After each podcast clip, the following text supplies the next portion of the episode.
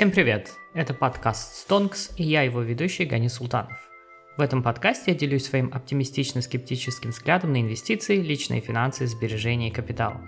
Также я стараюсь разбирать психологические ловушки, сложности и проблемы, с которых может столкнуться любой инвестор, который не хочет умереть от голода под мостом до или во время пенсии. Допустим, вы заходите в Starbucks или какой-то навороченный специалити кофейню и вы заказываете привычный американо или латте – и, скажем, платите от 800 до 2500 тенге за кофе, в зависимости от вкуса напитка или же города, в котором вы находитесь. И вот вы идете на работу, и так повторяется каждый рабочий день, а может быть и даже чаще. И вот, наверное, вы слышали такой интересный концепт, который называется фактор латте или латте, кому как удобно, но мне удобно латте. Наверное, так. Ага. И финансовый автор, э, его зовут Дэвид Бах, он как раз э, разработал данную такую концепцию. И в чем она заключается? Что вы, допустим, э, когда позволяете себе небольшие мелкие траты, такие как кофе, сигареты, заказ пиццы, э, потенциально могут сложиться ну, просто в огромную сумму за всю жизнь. Например, если вы покупали бы латте за 3,5 доллара каждый день в течение всей своей рабочей жизни, это составило, наверное, более 50 тысяч долларов. А если бы как бы вы отказались от удовольствия попить кофе каждый день и инвестировали эти деньги на протяжении 40 лет на фондовый рынок, то к моменту выхода на пенсию у вас, скорее всего, было миллион долларов. Ну, с точки зрения математики вроде все норм, но, как говорится, есть нюанс. Самый главный нюанс заключается в том, что практически это очень и очень сложно применить. И то, что уважаемый мистер Бах э, написал в своей книге, основано вообще на довольно ошибочных предпосылках о том, как создавать богатство и планировать вообще свою пенсию. Кто такой Дэвид Бах? Ну, он работал бывшим финансовым менеджером в корпорации Morgan Stanley, ну, как бы уже о чем-то говорит. И потом, после того, как он опубликовал сни- свою книгу, он использовал свой опыт для того, чтобы заключить дальнейшие книжные контракты, то есть он сделал такую классическую схему любого финансового гуру, то есть он написал книгу «Как заработать миллион». Суть заключается в том, чтобы продать эту книгу миллион читателей за 1 доллар. Также он проводил общенациональные серии семинаров, э, которые было таргетировано на женщин э, в 90-е годы, и он участвовал во множестве ток-шоу э, по Америке. И как, как мы видим, что ну, это такой классический случай финансового гуру. И этот человек, э, Дэвид Бах, считает, что мы все можем стать миллионерами к моменту выхода на пенсию, если как бы просто сделаем наши сбережения автоматическими.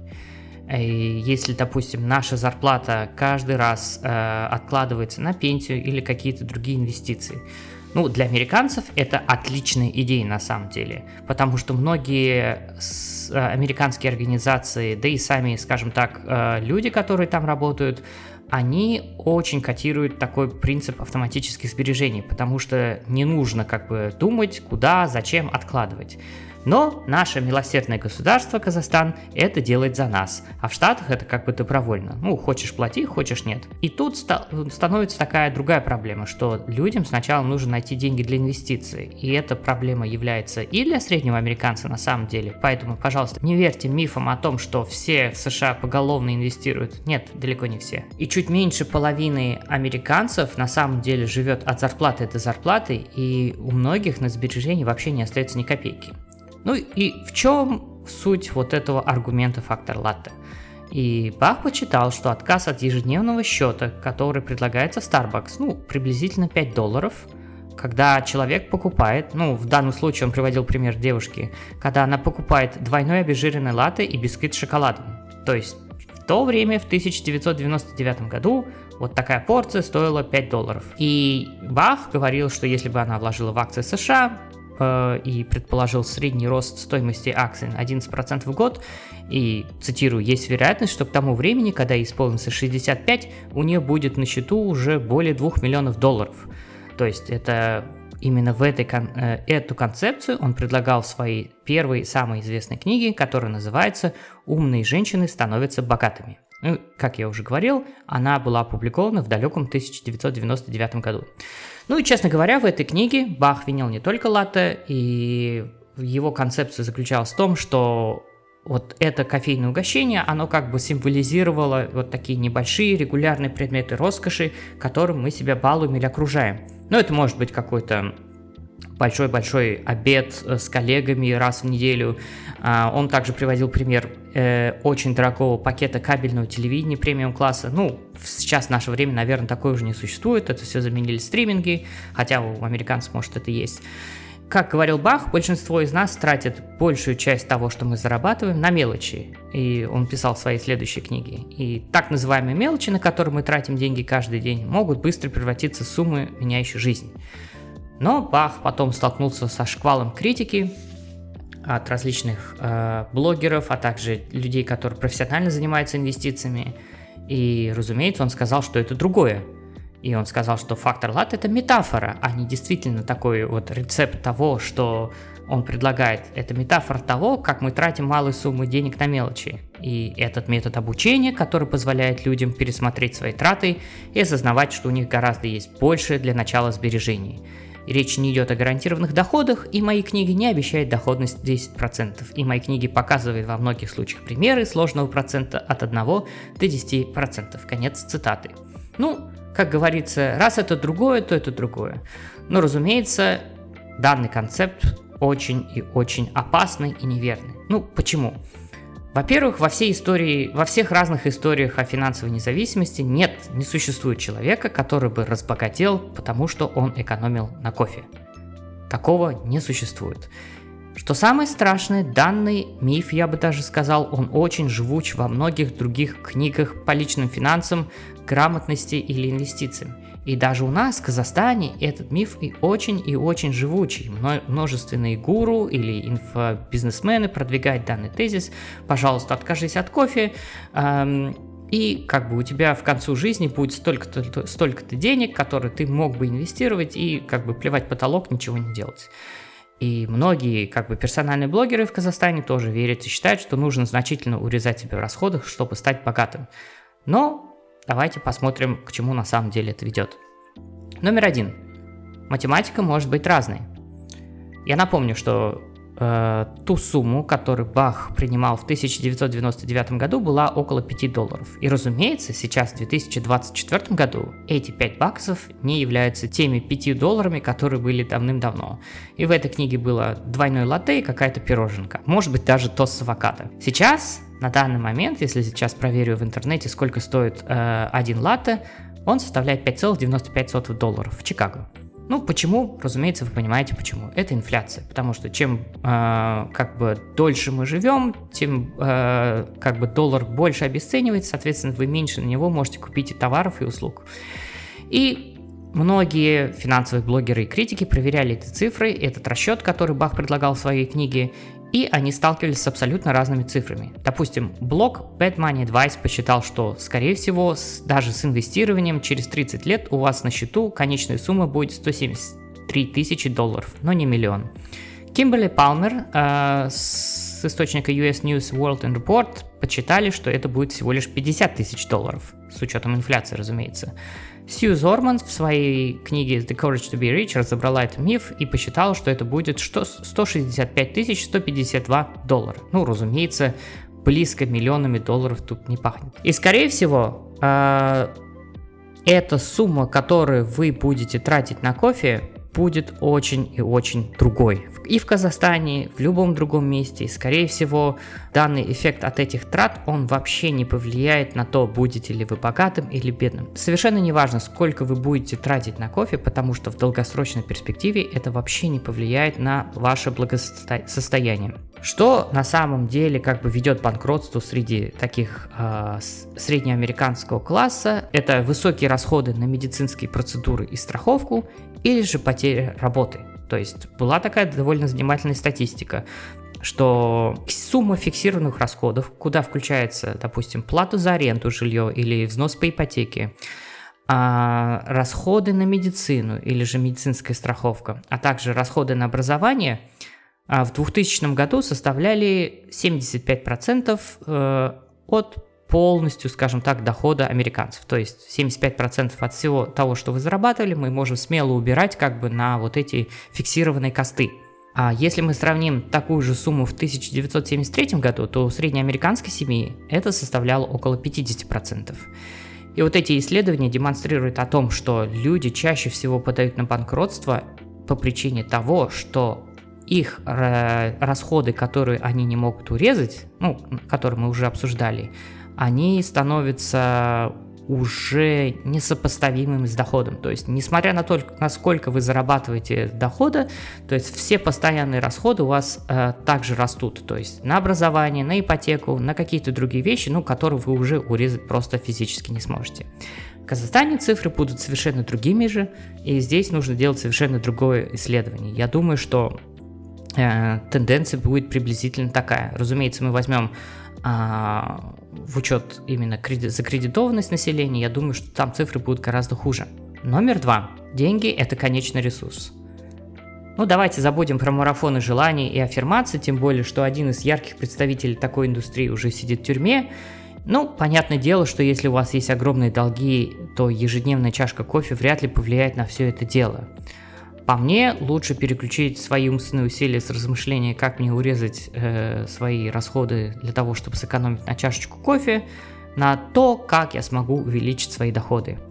Э, как я уже говорил, что всегда расходы можно урезать до какой-то определенной суммы, э, ниже которой опуститься ну просто невозможно. Как ты бы не урезал свои расходы, существует какая-то конечная цифра, ниже которой нельзя опуститься. Но теоретически, с другой стороны, доходы могут быть практически бесконечными, но для этого нужно приложить какие-то усилия. Для некоторых людей это, наверное, выучить иностранный язык, специализироваться больше на своей работе, работать в другой профессии, перейти, поменять работу, попросить прибавку о зарплате, или же работать на других работах. А кому вот особенно повезет, кто в этом понимает, запустить свой хороший и прибыльный бизнес. Ну, как бы других вещей, при помощи которого можно увеличить свой доход и наслаждаться чашкой кофе, к сожалению, э, таких альтернативных путей не существует. Нельзя продолжать ограничивать себя в, то, э, в чем-то и в то же самое время не пытаться улучшать свой доход или увеличить свой доход. Без этого ситуация просто неразрешима. И хотел бы напомнить, что финансовый капитал зарабатывается, как правило, не только экономией и одновременно увеличением доходов и урезанием, разумеется, самых очевидных или даже вредных расходов. Номер три. Психология жесткой экономии может сыграть злую шутку с вами на долгой дистанции. Если находиться в такой ситуации достаточно долго, то можно оказаться в ситуации Скрудж Макдака. Я надеюсь, вы помните такой известный муль- мультипликационный сериал, который, ну, по-моему, если не ошибаюсь, выходил по воскресеньям в 8 утра. И этот Скрудж Макдак, это был селезень, очень богатый селезень, который накопил огромнейшее состояние, но он был ужасным скрягой, он как бы избегал э, давать карманные, де- карманные деньги на расходы своим племянникам, а, он вообще не любил тратить деньги, а получал кайф именно тогда, когда как бы купался в сейфе с вот этими всеми монетами и реально там плавал. Гипербережливость вот на границе с паранойей может сделать вообще вас очень таким подозрительным человеком или же просто отвратить от вас другие возможности, потому что, ну, иногда щедрым быть выгодно. Существует такой писатель блогер и подкастер по имени Рамит Сети, и он как раз вот делает такие подкасты, в которых он приглашает семейные пары, и в этих подкастах они открыто говорят о своих финансовых проблемах, они прямо раскрывают ему цифры расходов и доходов, куда они инвестируют и что они делают. И он при помощи вот этих разговоров раскрывает психологию их потребления и потребления трат, а, инвестирования и других таких вещей. Советую переслушать, очень занимательная вещь. И там были как раз такие гости, такие интересные чуваки, у которых состояние было буквально миллионы долларов, но они все равно продолжали ездить на край города магазин продуктов, потому что помидоры стоили там на 2 доллара дешевле. Номер 4. Трата на кофе – это инвестиции в ваше ментальное здоровье и нетворкинг. Я хочу призвать вас, уважаемые слушатели, пожалуйста, просто посчитайте, ну, примерно, сколько в год вы ходили с друзьями попить кофе или сходить пить кофе самому, и сколько интересных идей, случайных встреч, позитивных эмоций вы получили. А теперь подумайте, согласились бы вы применять вот эти моменты обратно на 2000 тенге? Ну, навряд ли. Почему? Ну потому что эти эмоции, впечатления, выгода от предложений, какие-то новые встречи, интересные идеи или, как говорят, инсайты или другие случайности, эти вещи, которые, к сожалению или к счастью, очень трудно оцифровать и почитать ну, выгоду от них. Скорее всего, она будет очень большой, потому что одна непредсказуемая случайность ведет к другой, и скорее всего она также ведет ну, к счастливой развязке. Что же теперь делать?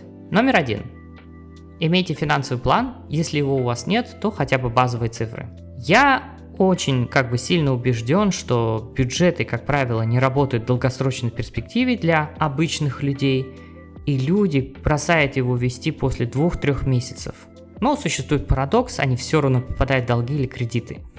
Я думаю, что какой-то нужен э, определенный склад характера или ума, а также сочетание силы воли для того, чтобы ну, вести какой-то бюджет целое десятилетие. А остальным же вот людям, которым не повезло, им становится либо просто скучно, либо просто неинтересно, потому что они действительно думают, что это им не помогает. Но что если упростить как бы ведение бюджета, просто отслеживать 4 цифры? Это ваши фиксированные расходы, это расходы на сбережения, расходы на инвестиции и расходы на себя, то есть на любимого. Туда может ходить кофе, все что угодно. И об этом концепте плана осознанных трат от вышеупомянутого блогера Рамита Сети мы поговорим в других выпусках подкаста. Номер два. Повышайте стоимость на рынке труда или же бизнеса. Ну, в данном случае этот совет очевиден и он очень простой. То есть вы просто должны стать дороже, чтобы вам платили больше денег. Это, как я уже говорил, образование, курсы, скиллы, либо бизнес. Делайте все, что не нарушает этику или уголовные и трудовые кодексы нашего государства. И просто там трата на кофе заменится другими тратами. Ну, конечно, я шучу. Просто у вас уже будет другой фокус, и вам уже будет не до этой мелкой проблемы. У вас уже будет проблема совершенно другая, как продолжать получать такие же высокие доходы и что можно делать дальше. И номер три. Пейте кофе. Получайте удовольствие от любимого напитка, прогулки или же общения. Такие эмоции или же траты для своего удовольствия на самом деле очень важны, потому что они не позволяют вам сойти с ума и ощутить удовольствие не только от проделанной работы, но и просто от элементарного ощущения, что ты живешь. Друзья, пожалуйста, подпишитесь на подкаст Тонкс на любой платформе, где вы слушаете подкасты. Пожалуйста, расскажите о нем своим друзьям, врагам и знакомым. Подумайте и решите, что вам подходит, согласны ли вы с этими тезисами или нет. Поставьте, пожалуйста, 5 звезд, лайк или другие символы социального одобрения на той платформе, где вы слушаете этот подкаст. Я буду очень рад вашим отзывам, комментариям и предложениям. Пожалуйста, пишите свой отзыв в Apple Podcast, Spotify, Яндекс.Музыка и других площадках. На сегодня это все. Всем спасибо. Пока.